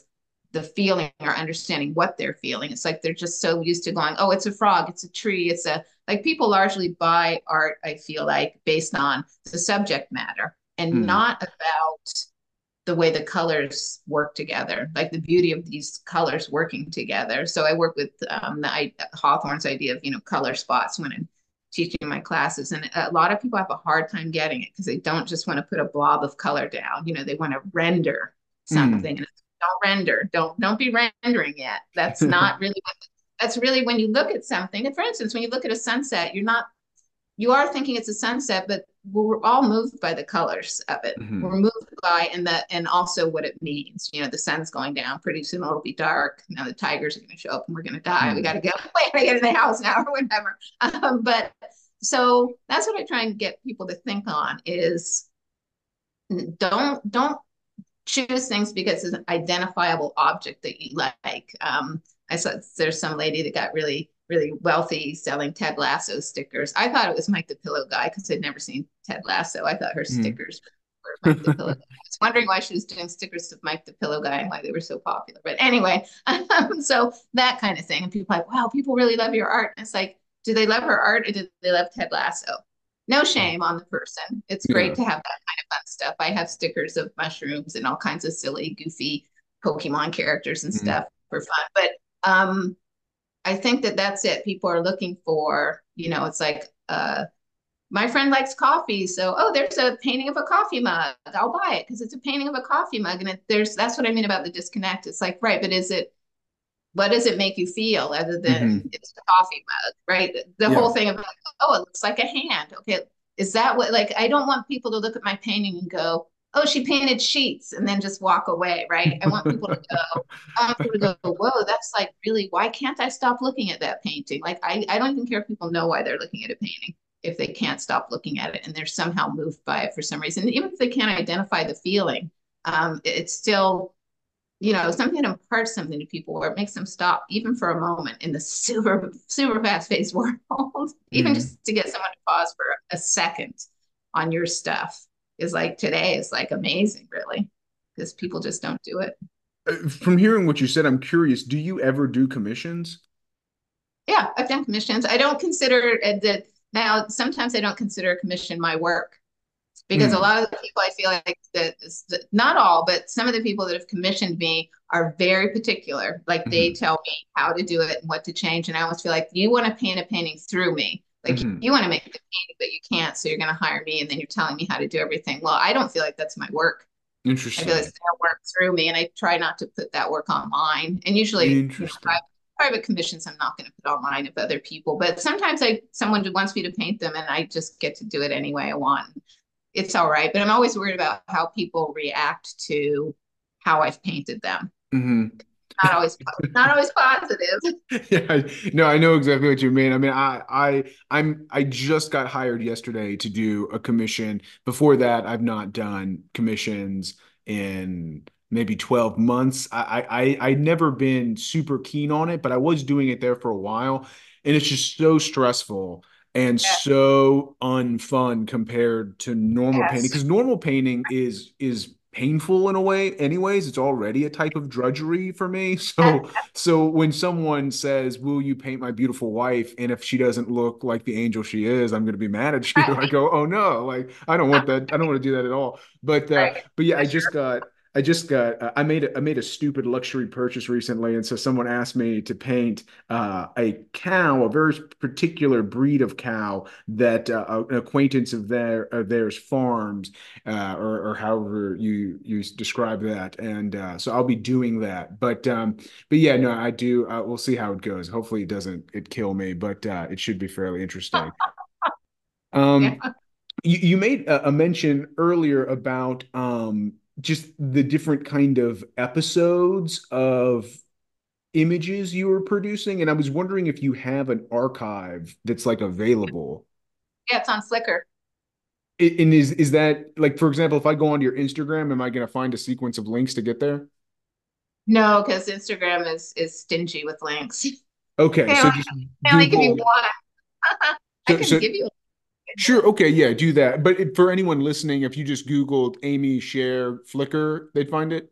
If you yeah, if you Google Amy Scherer, images will come up, and some of them you'll see a link to Flickr, and then you'll be able to find it. And I probably have I don't know how many paintings I have up there, and some are repeat images, or um, there's images that are like of the process that I had. My process has changed into mm. a no process, but I have images where it shows an actual process, and there's like stages of a painting. So there's useful things like that on it. But yeah, it'll go back a ways, and some people are going to be pretty surprised. I think Interesting. Some of, the, some of the stuff they see that I've done. So some of it's very bad, but I decided just to leave it up because it's. I think it's kind of disingenuous to hide all of your bad work. I mean, I throw mm-hmm. most of it out, but let's face it, we all make terrible, terrible work. I still make terrible. Yeah, I know. I know exactly what you mean. That's what I'm. I mean, that's that's pretty much what I do. And then every now and then there's something that's passable. yeah. I'll never. I, I always love it. There's there tends to be, you know, I don't teach a ton, but I teach have taught on and off for for you know ten years or so now, and it it never surprises me. Every once in a while, there's a student that that comes in and they'll, you know, they've never painted before, but they want to paint a portrait, mm. and they come in and I try and help them through best I can, and then it it, it never fails. Some one person will go, wait, this is wait, this is hard, and I'm like, yeah, yeah, it is. yeah. Um, uh, you you uh, you made a mention that right now you're you you made a, a comment that previously you had a process and now you describe your process as no process, and then also you mentioned that for seven years you've been living in like a new a new mm-hmm. episode of your life. Um, yes. is is does your artistic process is there anything about this seven year episode that defines what you do artistically now? Like did did your process change in total? Like you just your whole life including painting roughly seven years ago or? Right i don't think that okay so it was you know i got i got a divorce and um you know moved into a new chapter and um that didn't change my process. I mean, that's, I guess I would say that through all kind of the tumultuous stuff in life, painting is kind of the steadfast thing. That's mm. the hmm. thing that kind of kept its, it's kept its, you know, trajectory. And although, you know, I have painted a lot of different things, I can, I can thread them all together. I can tell you uh, why I, this looks so different, but how it, you know, influenced some other thing that seems the polar opposite of it. But, um, no, I think that what it did change was I was talking with someone recently and they said, You really like to paint small and on paper. And I was like, No, I don't like painting small and on paper. That's, I have to paint small and on paper because my life got much, much smaller. You know, mm. I used to have a bigger studio. I used to have money where I supplies weren't a huge issue. I used to have, you know, and now I don't anymore. So it's mm. like now supplies are harder to afford and you know, that kind of thing. And it's like, I'd love to paint a big painting, but you go on, you know, paying $400 for just a support to do your painting on is yeah. like, just very it's difficult so i do a few large paintings from time to time but so it changed it in that way i mean people always act like oh well no, if you're the real deal no matter what your life is like you'll just make exactly the kind of art that you're you, you should be making and nothing will stop you and i just think it's kind of a load of hogwash to put on someone and to say yeah. that if you're not making artwork exactly how you want then that's that's a somehow a failing on your part. It's like, well, life circumstances definitely dictate people's lives a lot. You know, like if you're a long distance runner and you lose your legs in a car accident, that's yeah. going to jam you up a little bit. So, you know, divorce jams people up a little bit for sure. And it definitely changed. It changed the size that I would like to work. It changed, like, I don't have as much room to store things. And, um, things like that. So that's how it changed my work. It didn't change it in what the what I'm painting. Mm-hmm. Uh, but uh, yeah, that's that's like. It, it, it's it, that's an interesting the, the, the criticism that you mentioned about saying that you know your your work should always be it should go beyond the confines of what's reasonable for your life. That that's an inter- interesting criticism to me just because I feel like it's not something anyone would even want to thrust on like a musician per se or or like wine grapes you know what i mean? Like it's it's something that it's like um it, it seems completely reasonable and and like something something that's uh that people would want um to be true that that an artist's life and circumstances in a way do affect their work. Not in the sense that um, it uh, snuffs it out but like you know i, I, I mean like I, again I, I, find it fairly interesting what you just said that that that because your workspace now is smaller and that the amount of money you want to put into your more common pieces the budget is it has shrunk a bit. It's like now i work on small scale paper. It's like that that's that's interesting to me especially you know if someone could see everything that you've produced in a vector like that that would be a fascinating um a, a fascinating turn in character that that that coincides with the circumstances of your life so that's unusual i feel like but luckily no one has well the size doesn't determine what i'm interested in painting i'm still painting the same way that I would. Yeah. I'm still kind of became interested in I think the same subject matter or, you know, being interested in, you know, perceptual painting and and and having it not be, you know, highly realistic and highly detailed and sort of moving closer to what I feel like is abstraction. Um, you can do that on with a small format. Mm-hmm. It's not exactly the same. And again, sometimes people you put online, some people think it's not four by five inches, but four by five feet. So yeah. in a way, you can say, is there a difference? So I guess online kind of evens artists out in that mm-hmm. way. In that everybody's just looking at the same size, everybody's piece is the same yeah, size, right? So that's true. it, kind of, it kind of does because I have had people comment, "Oh, wow, I thought that was bigger," or "I thought that was," or when they see something, or or they'll see a big one that I've done. I'll be like, wow, I didn't know you painted that large and that kind of thing. So it's it's, it's so inter- also interesting. That um, that that is very interesting. So I suppose I, I guess the, the the line for that is on on the internet, all artists paint by six inches diagonal. Right, basically. yeah. right. You know, that's, the, how it's that's how it's done. You know, so kind of kind of interesting. Um, one other thing that I forgot to ask was, did you say that you did you go all the way through an art college, or did you stop? No, I'm a dropout. Yeah, I'm a big time dropout. So I, took all my, took all my art classes first, and I didn't want to do the other stuff. Okay.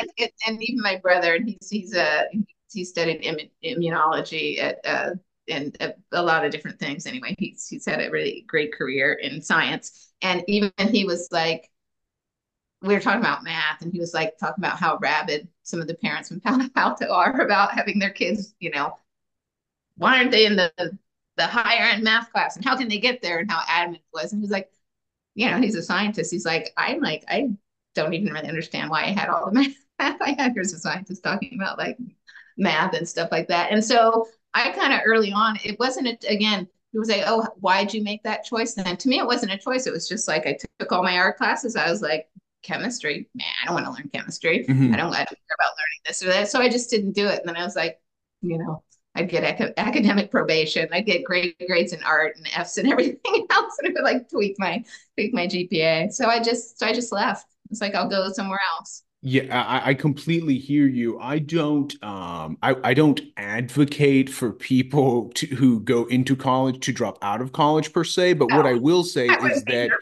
it, it- is what I will say is if if a person is so superstitious as to not understand what college is to appreciate why if you were to onboard all the knowledge of the classes that you were interested in up front and then rightfully drop out as to not waste your time if a person can't grapple with that model then they're they're less suited to grapple with the rest of life past college. You know, I, I think college is a radically, it's like a sacrament, this type of, you know, it, it's this radically um, superstitious thing. And again, it's it's very um it's very advantageous for certain people. But I, I in my own life, I think that nine out of 10 people that I meet who did or did not go to college seemingly don't understand college or at least revere it to the extent where I wonder what they think about things beyond college. But but but what you just said again, like I think that what I what I mean to say is that if you were if you had a a wise person and an unwise person go into school and someone said someone just dropped out. Was it the wise person or the unwise person? Most people would go it was the unwise person. But i don't think that's obvious at all. And, and i think that you know uh, you, you, there can be a person who is wise or a person who is knowledgeable whose models of the world transcend that that um that kind of hollow dance of being like I, know, I now must go all the way through this education for for what reason? I just described to you why I can drop out now. I just I went here for this very particular reason. I got it, and now I'm gone. What do you what do you want from me? I don't have to go through your pantomimes. I'm I'm out of here. people are upset that I don't have the paper. And so again, I'm kind of a little bit of a, a you know, I don't know, rebel something in in those terms. In that, um, the paper, an MFA doesn't make you a good painter. Mhm. Painting does.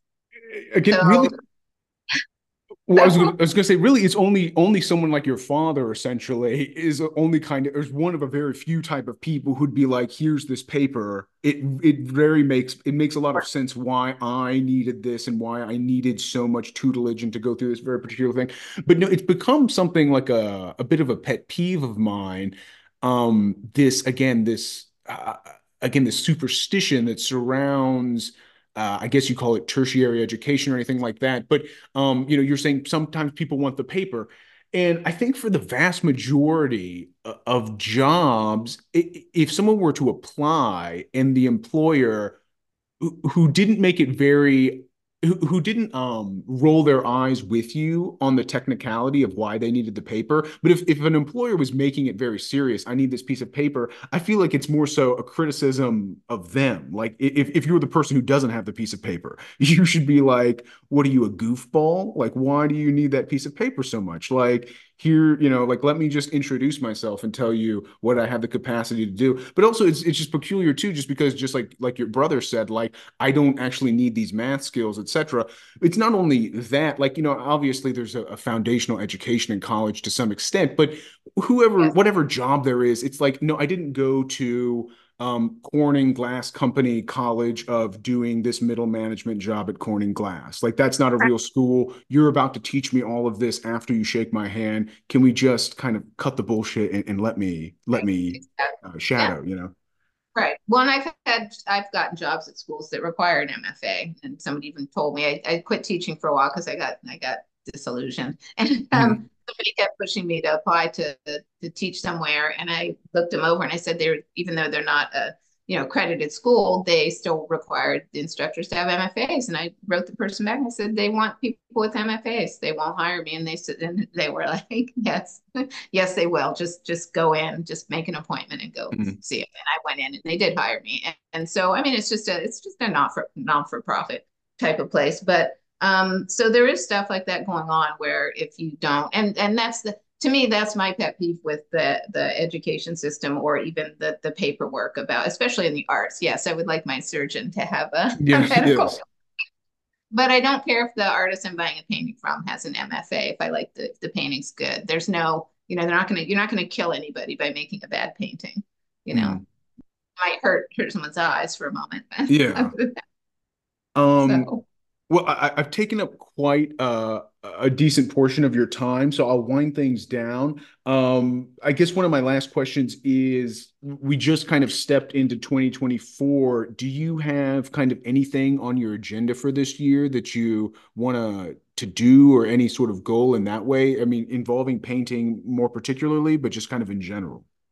Oh, well, I have a the, the space I have here, which you can't see, has a stairwell right in the middle of a, a not very huge room. So I'm getting rid of that so I can have a larger open space and I can, um, yeah, so renovating my space a little bit. I have a couple shows that I'm, are coming up. Um, yeah, just now, just continuing to paint. I'm teaching again, so that's kind of fun at a place I really dig.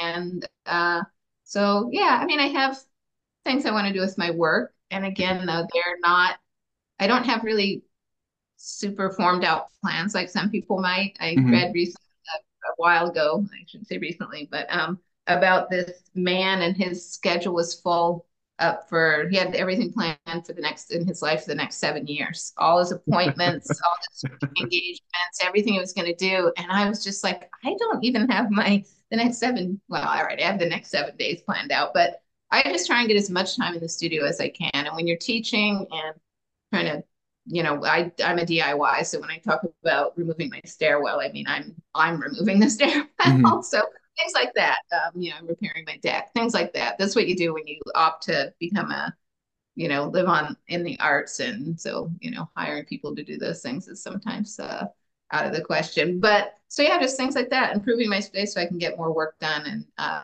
bigger work. I do want to work larger. I just ordered a big, huge roll of canvas, so it won't be stretched. yeah, just be tacked on the wall, but that's a good way to do it. You roll it up and stick it in a tube. It doesn't take up a lot of space, and then then you just I just frame them before they go to a show. So just that kind of thing. Yeah. Mm-hmm. The, the, the shows you said you have planned are those all in Washington State? There's yeah, I have. I mean, they're just group shows. I'm going to be in. No one's in uh, North Carolina. Interesting. Where in North Carolina? Uh, it's. I don't know if I'm supposed to talk about them before oh, the galleries. My. Well, are you able to say the city, or maybe the area of North Carolina? Asheville. Yeah, Asheville. Asheville. Okay, interesting. Yeah, I'll I'll put it up on my social media when it happens. But I always I'm never sure. It's like, is it okay to talk about a show? I know I can talk about. There's one in Olympia coming up. It's a portrait show or a figurative type show. So in Olympia, okay. Washington. Very cool. So yeah, I, uh, I I live near Asheville, not not not super close, but fairly close, and I, have been meaning to yeah, go let you know. back. Let you know when it's happening, and people are like, "Are you going?" And I'm like, I, I don't know, I'm not sure. I might. I'm not. I'm not a huge traveler, which is yeah, also a, a far travel. I think they well, people think it's really odd when artists don't travel. I know so many artists who do. You know, they go to Europe and they're going to Spain and they're going and looking at all the great art all over the world. And I'm like, yeah, no, I know. I I have no idea how they're doing it. I have no I idea. Instagram yeah. is the worst for that. I, on Instagram, I feel like everyone is constantly jet setting and, and globe trotting and so forth, and I'm just like, yeah. But to say, yeah, it's like I, I don't even do commissions. I just bought a I bought myself a very entry level watch, and now I'm painting cows. Like I, I'm starving. I'm starving over here. How is this happening? that's such a great. That's a great. uh I, I bought myself a what what did you say again? Something watch, and now I'm painting. yeah, yeah, yeah. It's true. I, have I've I've spent myself into a corner, but um, but but but but thank you so very much uh, for taking the time to chit chat with me. Um, it was very very interesting. Again, there, there's there's a few things here that I have underlined that that I very much want to do. I definitely want to write a bit about what it is I feel about the work that I paint and collect. And I also really much like the line, um, see like a baby. Uh, I'm going to try, right. I'm going to try right, and, and my, my mom was actually the one that pointed that out to me, oddly yeah. enough. She was talking about, and not in the context of art, but um, just she was like, it's so funny when you watch babies and they're like like this. They're like mm. their eyes. They're like, whoa, what's going on? And if you think about, they don't know what anything is. Yeah, they're, they see everything raw. They're they're just seeing. That's all they're doing. They don't know it's a lamp. They don't know mm. you're holding a can of a can of beer. They don't know that that's aluminum foil. They're just like they're seeing the light, they're seeing the shadows, they're seeing the colors, they're seeing, I mean, I assume, um, mm-hmm. but they don't know, they're not identifying it's a chair, it's a whateverness. So I think it's more a purely visual experience at that point, and we can't remember it. So Yeah. it's really just the concept of trying to think that way. Stop. I, I that's the big thing with my students. Like, you know, I don't. I tell them if you run across anything on, like, if you study stuff on YouTube and you run across how to paint an eye, I said, run away, run away. Or the secret to this. And so I always tell people the, the I'll reveal the big secret. You know, you want to learn how to paint the big secret. You want to learn how to paint well. The gigantic secret learning how to paint well is work on your work. Yeah, absolutely. Yeah, no, I I completely and totally agree. Um, when I started, I just started practicing sketching kind of shortly after I started painting. And uh, just like you mentioned, I was on YouTube and it was always like, try it like this, try it like this, try it like this. And I I I went down that rabbit hole for a little bit and I was kind of seeing what I was doing automatically compared to what those people were doing, and what they were doing was rendering things in, in, in I guess again a quote unquote better way. But I immediately came to the conclusion that even if the path I was going down wasn't going to create those results, at least it was my own product in in what could be better than that. Like that's almost the entire point. I mean, just for myself, but also for anyone who's going to ever appreciate my work. Like they don't want to see that, like, uh, what do they call it? Like, oh, Nick, he does a great Loomis head. They don't care about that. They want to see, they want to see like, oh, that is, that's, that's Nick. That's, that's the way he renders faces or, or so forth. So I, I totally agree. I'm totally for anything that gets people aware of art or into art or anything like that. But I think sometimes those things can shut people down. It's like this is the only way to draw an eye. Even told, someone told me one time about trying to get Instagram followers, which I don't even I don't try to get followers. It's like why? I just put my work up, and if people like it and follow me, that's great. But and they were like, this is the only way to do it. You have to do this, and you have to do this, and you have to do this. And I was just like, I this is just ridiculous. What would no? This is like totally like there's only one the whole idea of like there's only one way to do get somewhere. Mm-hmm. No.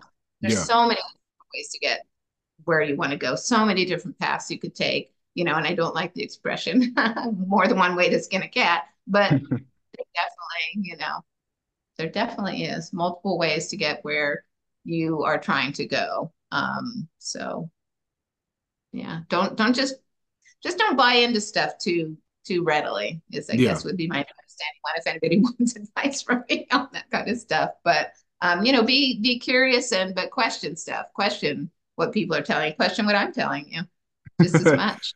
yeah. No, seriously. I, I mean, believe you. Yeah. Right. yeah. Seem to be curious and question things. Mm. And you don't have to question it in a hostile way, like it's I'm not saying those things are bad. I'm just saying they can they can kind of thwart again a lot of the things I see where they're like that, how to draw this or that. They really are drawing the idea of what the thing is. It it's it is sort of cartoonish and it looks like the thing, but it isn't what a naturalistic like you know an eye what looking down and eye from the side and eye with you know what if, if there's light shining on it? What if the light is obliterating their eyebrow and you don't see it? What if you know that's what i mean. It's like mm-hmm. people instead of observing what's actually happening with light and form and and stuff in life because of the way or what type of light it's under people are just you know like someone's like here's how to paint a lemon and they didn't even have a lemon. They weren't even looking at a lemon. It was just like well you put yellow and it's that diagram. It's like when you put yellow here and you make this little highlight oh, under yeah. it. And then, right, it's just a step by step, you know, automatically put reflected light of this color under it. Someone even said that to me. So, so shadows are the opposite of the object that you're painting. So if I'm painting a lemon, my shadow would be purple, right? And it's like, no, not necessarily. I mean, that's again, that's a so that's a tool. That is a sort of a if you do that, it'll look good because you're using complementary colors and all that. That'll make it sort of pop and all that kind of thing. But no, the shadow could be a different color. What if it's what if there's uh, it's next to a really bright green wallpaper? I mean, it's going to reflect into the shadow. It's going to change that purple to a brownish color or something. So again, people are looking for. I just want just give me the steps because mm-hmm. I really want to be a great painter. And if you just would tell me what the steps are so I can do it, I'd be really grateful. It's like that's not how, it doesn't work that way for me. Anyway. Yeah. Yeah, no, no, no, well said. I, I think that, yeah, no, I mean, no, no, well said. And I feel like it, it somewhat touches back on on on the little uh, tangent about college and everything, but it's it's about you know uh, understanding rules. Um, is a very good thing to do so you can break rules essentially. Yeah. Yeah. Yes, right. You know what you're, yes, you should. I advocate for people getting as much information from as much, and I did those those kinds of books, and that's what the kind of books my kids, little kids, my parents would bring me. It's like how to draw a dog, you know, mm-hmm. when I was in junior high or whatever. Those very, you know, they still sell them, and those are, like I said, if it gets you started drawing and thinking about drawing or painting, great, but don't just don't think that you know there's the that idea of you know I got my MFA now I'm an expert, mm-hmm. and people sometimes will kind of that's where they stop. They hold there. It's kind of like that's their it's like so they stop learning essentially. It's like well i already know everything about painting. I have my mfa and i've painted for x years. And and then their work just kind of stays the same for the rest of their lives. Mm. and it's like i expect my work my work is always changing. And i expect to look vastly different in five years than it does now or maybe not vastly but mm. somewhat different. Like i'm yeah. gonna it's gonna keep changing just like i change. Just like mm-hmm. everything changes flowers grow and die, grow and die. Paint, You paint, and it, it, it looks like this this year, and as the years go by, I even was thinking my work doesn't look that much different. And then I was going through some old uh, work to apply for a grant, and I was like, oh wow, even just a couple years ago, it actually kind of does look different. So you know, it's not planned. It's just mm. allow yourself to develop. Don't don't think you've you've you've you got it. I've got mm-hmm. it and I'm done. Now I'll just yeah. get a paint because I have everything. No, it's you're always learning for the rest of your life. You're not done until it's, you know, you're six feet under, basically. Yeah. Then you're done. Then you're done learning. Yeah, very well said. Um, well, uh, again, I, we can uh, end things here, but again, I want to thank you so much for your time. Uh, it was again very, very interesting. I have some of my notes underlined. Uh, I look forward to you publishing information about the show in Asheville. I hope it coincides with the time I can take a little uh, weekend trip down there and check fall. it out. I know when it's going to be. Fall. It's fall of um, 2024. Okay. It's like September uh, or October or something like that. Yeah, that's the, okay. Awesome. General guide guideline there. So. All yeah, right. it'll be fun. It'll be fun. I haven't haven't shown on that side of the country. Oh wow. Okay. Cool. Yeah. Well, very cool. I, I'm. I'm again with this much with this much lead time. I, I'm hoping I can definitely catch it. I don't think anything crazy at work should be going on uh, after summer. But uh, again, Thank you so very much. Um, I think I think this is going to be my the fifth thing I've recorded, and so I'm probably going to end up publishing this now that I have a, a raft of these. Um, and uh-huh. obviously, I'll, I'll, I'll tag you in it. Um, All right. And uh, but again, yeah. And then after some time passes, if you ever want to chit chat for a round two or something like that, I'll touch base with you. Sure, sounds sounds great. Awesome. Yeah. Thank you so very much. Enjoy the rest of your day. Bye. Bye bye.